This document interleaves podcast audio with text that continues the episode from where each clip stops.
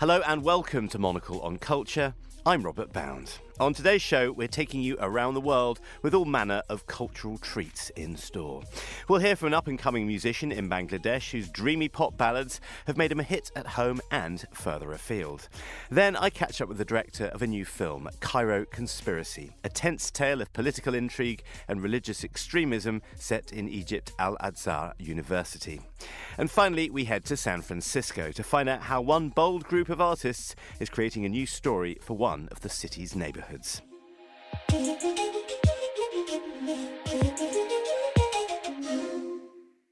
First, Dameer Khan grew up in Dhaka, Bangladesh, writing songs and teaching himself to play instruments and produce music through YouTube videos. He released his debut EP in 2021 and he's gained a loyal following in his home country with recent sold out shows. Dameer now lives in Canada, where he's in his last year of university juggling economics classes with songwriting and playing with his new band and preparing a full length album. Monocle's Naomi Xu Elegant caught up with him to find out more.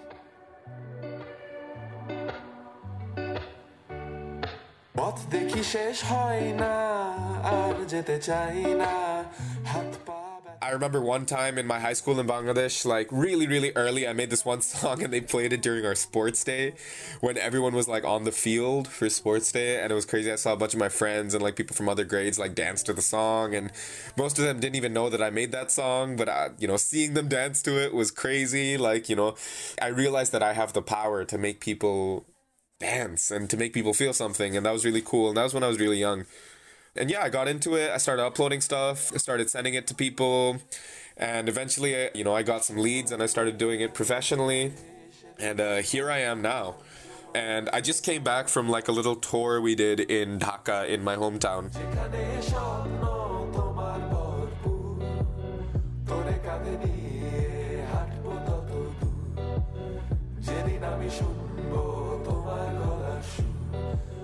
How would you describe your musical style? Because I know that, you know, with songs like Bashbo Balo um, or Amarjan, there's this really fusion that I at least have never heard before in music. Can you talk a bit about that? I'm so glad to hear you say that because that's exactly what I'm going for. Like, I started with some like indie, indie pop, indie rock stuff but I feel like my heart definitely lies in advancing the Bangladeshi sound and finding a really distinct Bangladeshi sound and the you know wonderful thing about the situation I'm in is that Bangladesh is such a young country that, you know, we haven't had that much time to develop our distinct sound. Things are still so underdeveloped that, like, I can try things that have never been done before. And so songs like Bashab Halwa, like Amarjan, and I'm working on some new stuff that's like, you know, Bangladeshi and like I hope like for now it's fusion, but I'm trying to write stuff that's distinct, unique, and you know, collected and salient and, you know, like direct enough that it becomes its own genre. You know, I really want to modernize the Bangladeshi sound because there's so much wonderful stuff in our musical culture that has yet to be, I guess, like transformed into a modern sound. So that's really what I have my heart set for, you know? So, like, some of my stuff is indie rock, but I really want it to sound like this is like the newest sound from Bangladesh, you know? And I really want to wear that proudly that, like, this is a Bangladeshi sound. What are some ways that you want to do that? Is that with traditional instruments or particular styles of music? There are various Bangladeshi rhythms that are, you know, like quite similar to Indian rhythms, but like we have our own stuff. And, you know, uh, my father is a drummer. And um, they have some songs in my dad's band. They have some songs that are like very Bangladeshi songs, but my dad is playing it on a drum kit. Um, and, you know, I'm finding such like marvelous things about it because, um, it's a really exciting thing once you like convert like an Indian subcontinental sound or South Asian sound that's usually done with percussions like tablas or dhols and stuff like that. And when you transform it into a drum kit, you get some really, really interesting results. And, you know, of course, the thing with the drum kit is that, you know, it's more transferable. I can go on tour with the drum kit. It's easier to find a drummer and stuff like that. So, you know, like, you know, I'm also finding things where it's like, you know, it's logistical concerns and stuff like that that informs the way I can make my music because again, like now that I've done these string of live shows, I'm really, really, really fascinated by the live setting and putting on a really good live set. So like transferring some of these rhythms to like a drum set various melodic influences, uh, obviously like singing in Bangla. And, you know, for Amarjan is a great, was a great teacher for me because Amarjan is, pro- is, you know, one of my most successful songs in Bangladesh. And people really like the fusion of it, you know, where it's like the verses are in English and the chorus is in Bangla. And I've been writing more songs like that, you know, and, uh, you know, I'm taking a page out of like the South Korean book. Um, where like a lot of K-pop artists are like mixing, um, you know, their their language with uh, English, uh, a lot of other artists, you know, in Latin American music, they do that a lot, you know, and all sorts of stuff like that. So um, it's been done before, and I know it can work if you do it right. So I've been also working on that. But there's various things, and you know, just by sh- the sheer coincidence of the fact that you know, like again, we're a really young country, and like we're still figuring what figuring out what makes us Bangladeshi. We're still kind of confused about what makes us Bangladeshi. It's really exciting and like novel experience to like you know yeah try to like put a Bangladeshi melody or a rhythm or some prose or something like that in a more modern setting. That's sort of how I've been going at it.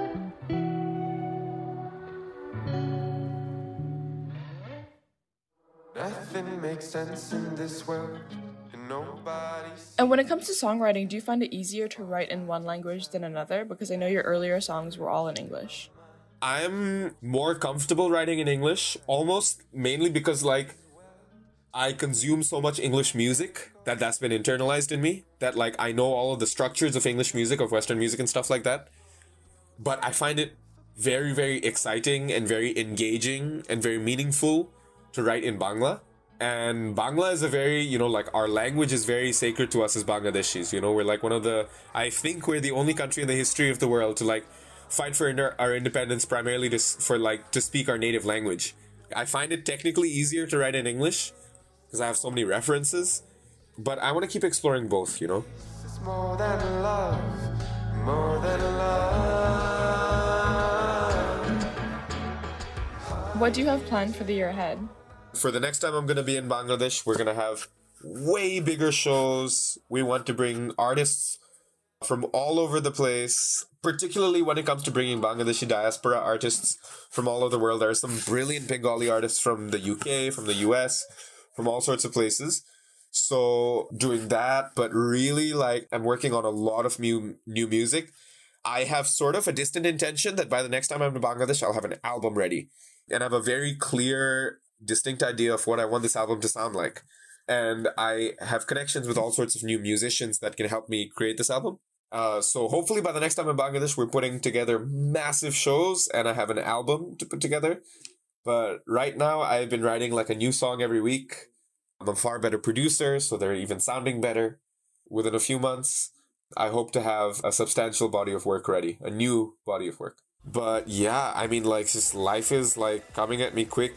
I'm, a, I'm like I'm about to graduate, but I'm, you know, I have a lot of um, exciting projects at hand. I'm hopefully gonna do a bunch of shows in Montreal before I go back to Bangladesh. I, I hope to blow everyone's socks off.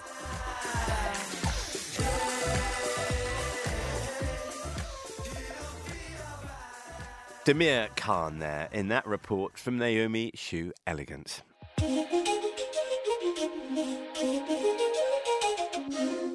Next to Cairo, where the Al Azhar University is the centre of power of Sunni Islam. There, a private board of elders is responsible for electing a new Grand Imam, the highest authority in the Sunni sect. A new film, Cairo Conspiracy, follows Adam, the son of a fisherman, who's offered a place to study at Al Azhar. His dream soon turns into a nightmare, however, as he becomes a pawn in the conflict between Egypt's religious and political elites. The film is a thrilling exploration of power with some unforgettable performances at its heart. And I was delighted to catch up with the director Tarik Saleh to find out more about the conception of the film. Tarik, thank you so much for joining us on uh, Culture today. And congratulations on Cairo Conspiracy, we should say as well. It's a fantastic, bold, tense film. And so I'm going to ask you the classic question to begin with with that in mind, actually, what was the what was the kernel of the idea and the genesis of it? Because it feels very much like we're in the run up to an Arab Spring like situation, perhaps, and Tahrir Square specifically in Egypt. It started with me rereading um, Umberto Eco's In the Name of the Rose. And um, the way I remembered that novel when I read it when I, when I was a teenager the first time, it was like a Harry Potter, you know. Harry Potter didn't exist at that time. I saw it as sort of a this just this detective story. Uh, but when I reread it, I realized that it was an investigation of the belief system put in a genre of a detective story, which was so bold. And I started to ask myself, could I do this, but from within Sunni Islam? And the answer to that was absolutely not. Absolutely not. That's not, you know, that's crossing not just one red line, but, you know, that's not going to be accepted. But if I would do it, I would place it at Al Azhar. And then I started to play that game that artists do with themselves, where all of a sudden you're telling yourself a story, all of a sudden you're writing it down. And here we are making an interview about the film. It seems to have such a clear line through it. You, you wrote and directed the film. It seems to have such a clear line through it from uh, well you can tell us i mean it seems from from the first scene to the final scene and there is a there is a sort of a denouement of sorts in the movie but was that line as clear in the making of the film and in the, the realizing of your original script tarik you know no it wasn't from the beginning it was sort of struggling between two genres the coming of age and the spy thriller at one point I had a, a very close friend of mine, a filmmaker, read the script, and he just told me, you know what this is about, Tarik? It's about authority. And it just hit me right in the heart because authority is something I'm struggling with. I've always struggled with. I have a real authority problem, and I even have problems with my own authority, to be honest. I mean, as a film director, is one of the last sort of tyrannic uh, where where you're allowed to be a tyrant, where you have to be a tyrant, where you have to be a dictator. And I have a real problem with that. Every time I sit in the production bus after a day of work, I just feel like I don't like who I am when I'm when I'm this powerful, you know. So once I knew it was about authority, the line became very clear. Then I realized that this this is a story about authority and um, and how power then, sharing is so is is seen to be very difficult in so many political and clerical situations. I suppose how one that one person always has to be the king of the castle. Oh yeah, yeah. I mean, in Egypt has of course had that history where you know you had Pharaoh who was God on earth, mm. and uh, at the same time he needed the priest to to tell the people that he was God on earth and when they were in conflict, you know, someone would end up with a knife in his back. And that happened more than once in history, in Egyptian history. So that has carried through. And uh, today you have a ruler who wants to be, uh, you know, uh, El Sisi, who rules Egypt right now, he wants to be a pharaoh. He wants, he doesn't want to be challenged by anyone. And then you have this, you know, religious institution that people listen to and that um, comes out with religious recommendations. And so Sisi wants to challenge that institution. And um, of course, as a dramatist, that, you know, the Shakespeare in me is like, oh, yes, this is good drama. Yes, yes, please, exactly. Yeah, one man's horrible lack of separation between church and state is another man's clover I suppose, Tarik, at least in filmmaking terms. Um, and tell us about that. I feel like this is, in certain ways, a personal film, but it is uh, as much as it's part of your half Egyptian or your, your, your father's Egyptian side, that Egyptian understanding of the situation in that country. But it's also, as I was kind of setting up, it is a kind of discussion on church and state and and the power of doctrine and the mis and the willful misreading of doctrine in order for it to to mean anything that you want in order for it to suit you. How much is that those are those themes personal to you or are they personal simply to the egyptian side of your upbringing and your understanding of the world? No i think they're very universal themes. And you could say here there is a connection between sweden and egypt.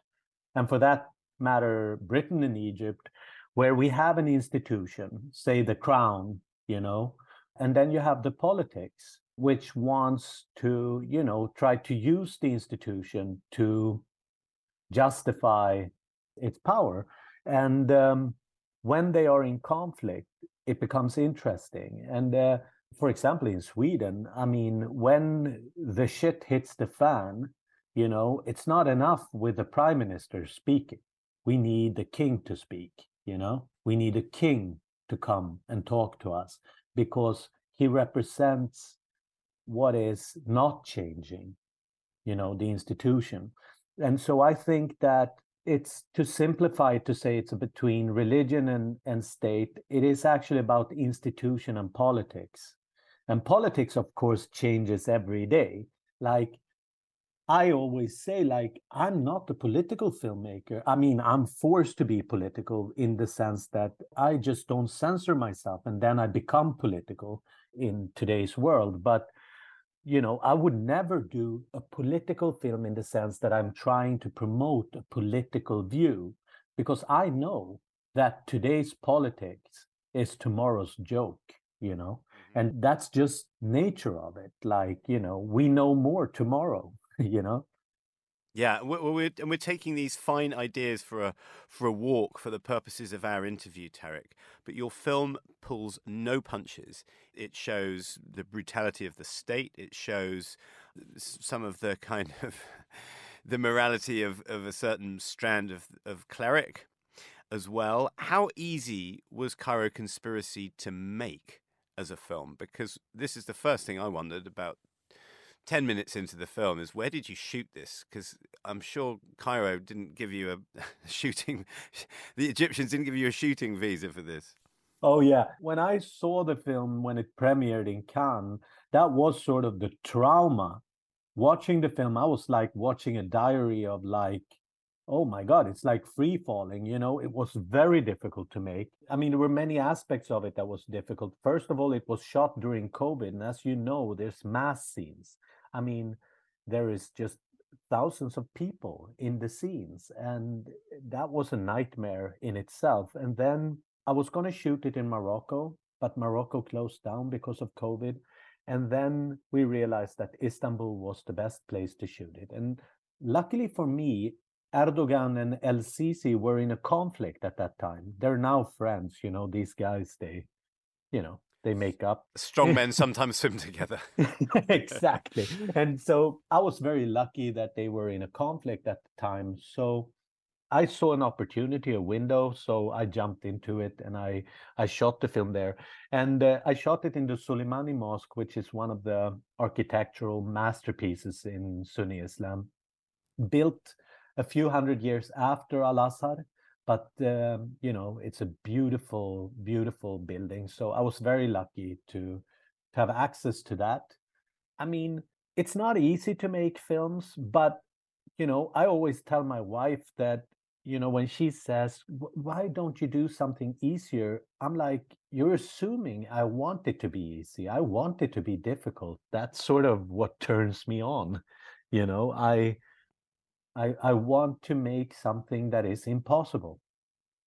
Well, this movie is yes, it seems to do that. I was amazed, and and also with that location, that that location that you you shot it in in the end, is still there still is a reverence that sort of ululates through that sort of architecture. I mean that that can't have even been easy, um, crowd scenes or otherwise, to shoot something that cuts to the quick of some of the structures, if not the beliefs, the structures and the rigors and the doctrine of, of, of a certain religion must have been perhaps nerve wracking, or perhaps you just had your eyes on the creative prize, Tarik? No, uh, one thing that people misunderstand about Islam is that it's a sensitive religion. And that's because, you know, first of all, there is it, the religion has been hijacked by a very small group of psychopaths that I I just want to ignore because I or I mean at best ignore or we should we should absolutely oppose them. But most Muslims have a pretty, you know, a sober way of looking at the clerics. if you ask most Muslims, they know that there are corrupt imams and imams that want power and that is, you know, has secret marriages and all that. That's not controversial to say. In a way, the script is not controversial from a religious point of view. It's really controversial from a political point of view mm-hmm. because I am pointing at something that leaders in the Middle East do not want to acknowledge that there is a conflict between religion and state. Beautiful. Tarik Saleh, thank you so much for talking us through Cairo Conspiracy. And congratulations on it. It's a wonderful, wonderful, tense, and important film, I think. Thank you very much. Thanks, Rob. Thanks to Tarik Saleh there. And Cairo Conspiracy is out now.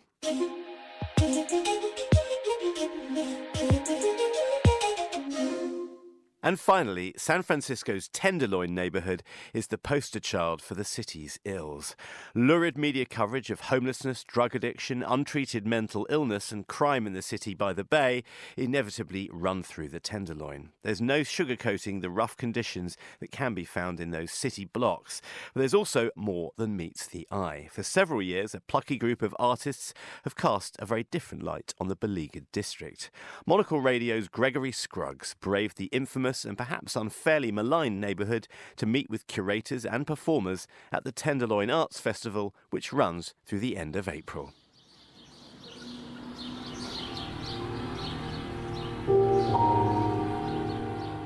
I'm Clark Suprynowicz. I'm the executive director of Immersive Arts Alliance.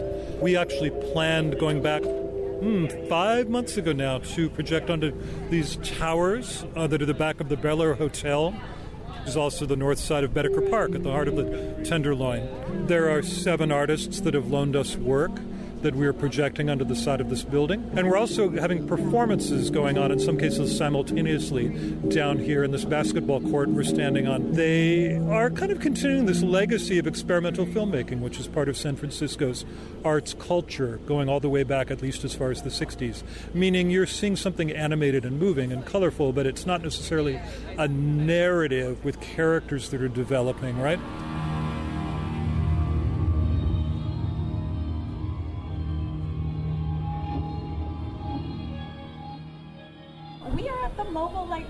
From Immersive Arts Alliance. Let's give them a hand. Can we just talk about this setup? This is so cute. and this is part of the Tenderloin Arts Festival, which will be running all month through April 29th. Give it up for Counterpulse and Safe House Arts for putting this shindig on. Thank you very much. Oh, we're going to see so much this evening. We have projections. We have lovely live performances. We're going to get it all. Think immersive, as I said. so feel free, there's benches all the way around the perimeter, places for you to sit. You can come close. I invite you to move around, get different perspectives. Come close, go far away, do all of the things. And please sit back or walk around and enjoy.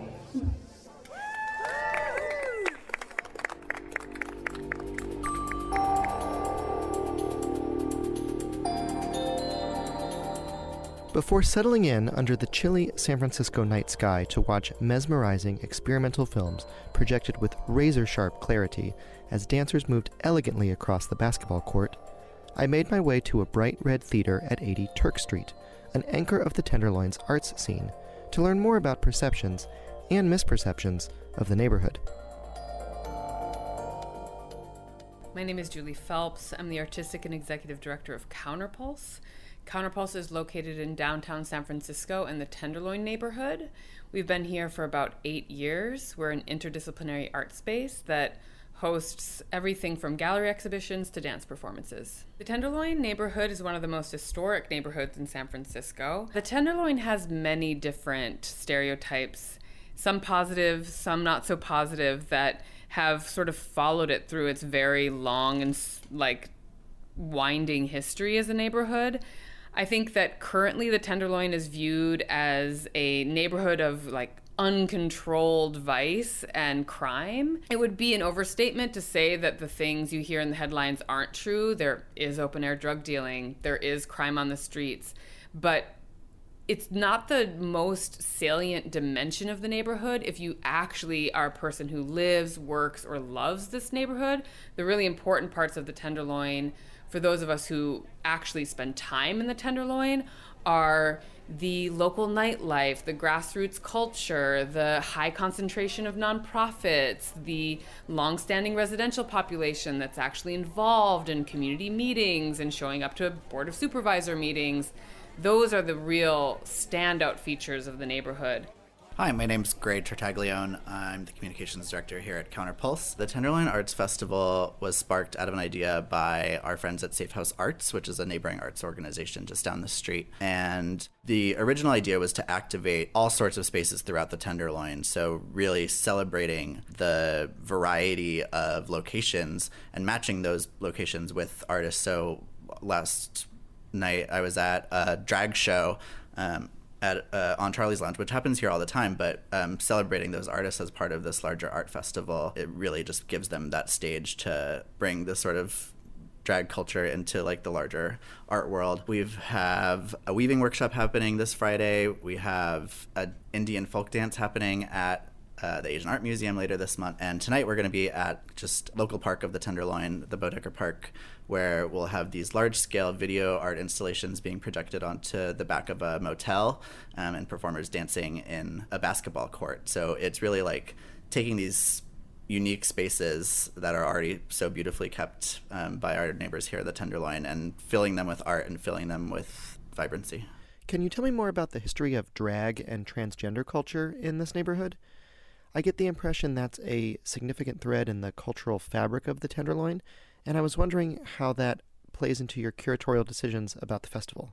Before there was the Stonewall riots, there was the Compton cafeteria riots, which happened here in the Tenderloin. And the Tenderloin, since then and before then and forever, will be just a home for the transgender community. The transgender district, which was founded here just a few years ago, has really taken the initiative to put this neighborhood on the map for transgender communities specifically. I started doing drag here at Counterpulse back in 2017, which is sort of how I found Counterpulse in the in to begin with.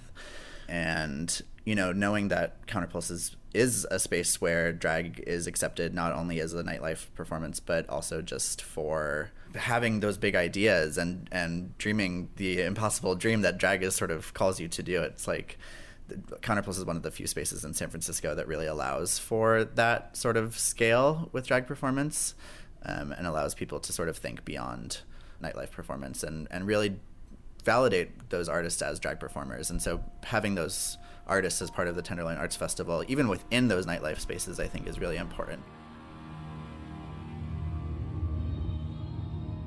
I'm so excited to be here. I am your MC for the evening. My name is Major Hammy, and I am a drag king, if you could not tell already.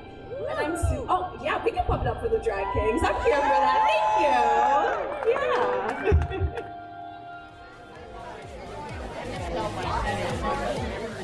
Oftentimes, the risk is equal to the reward, as it's been said, right? And the Tenderloin is a neighborhood that's not necessarily easy to digest as a visitor. There is a lot on the street that is challenging, but we've seen that neighborhoods that aren't necessarily easy to digest and have this kind of rich intersection of so many different facets of humanity are where things are going down that are worth worth participating in. And I think that the Tenderloin is it would be rem- it would I would be remiss to say that it's not, there's not a lot of sad things happening on the street, but visiting the Tenderloin is worth it. Back at the festival, Clark Suprynowicz had no qualms about firing up his high-end light projection rig in the Tenderloin.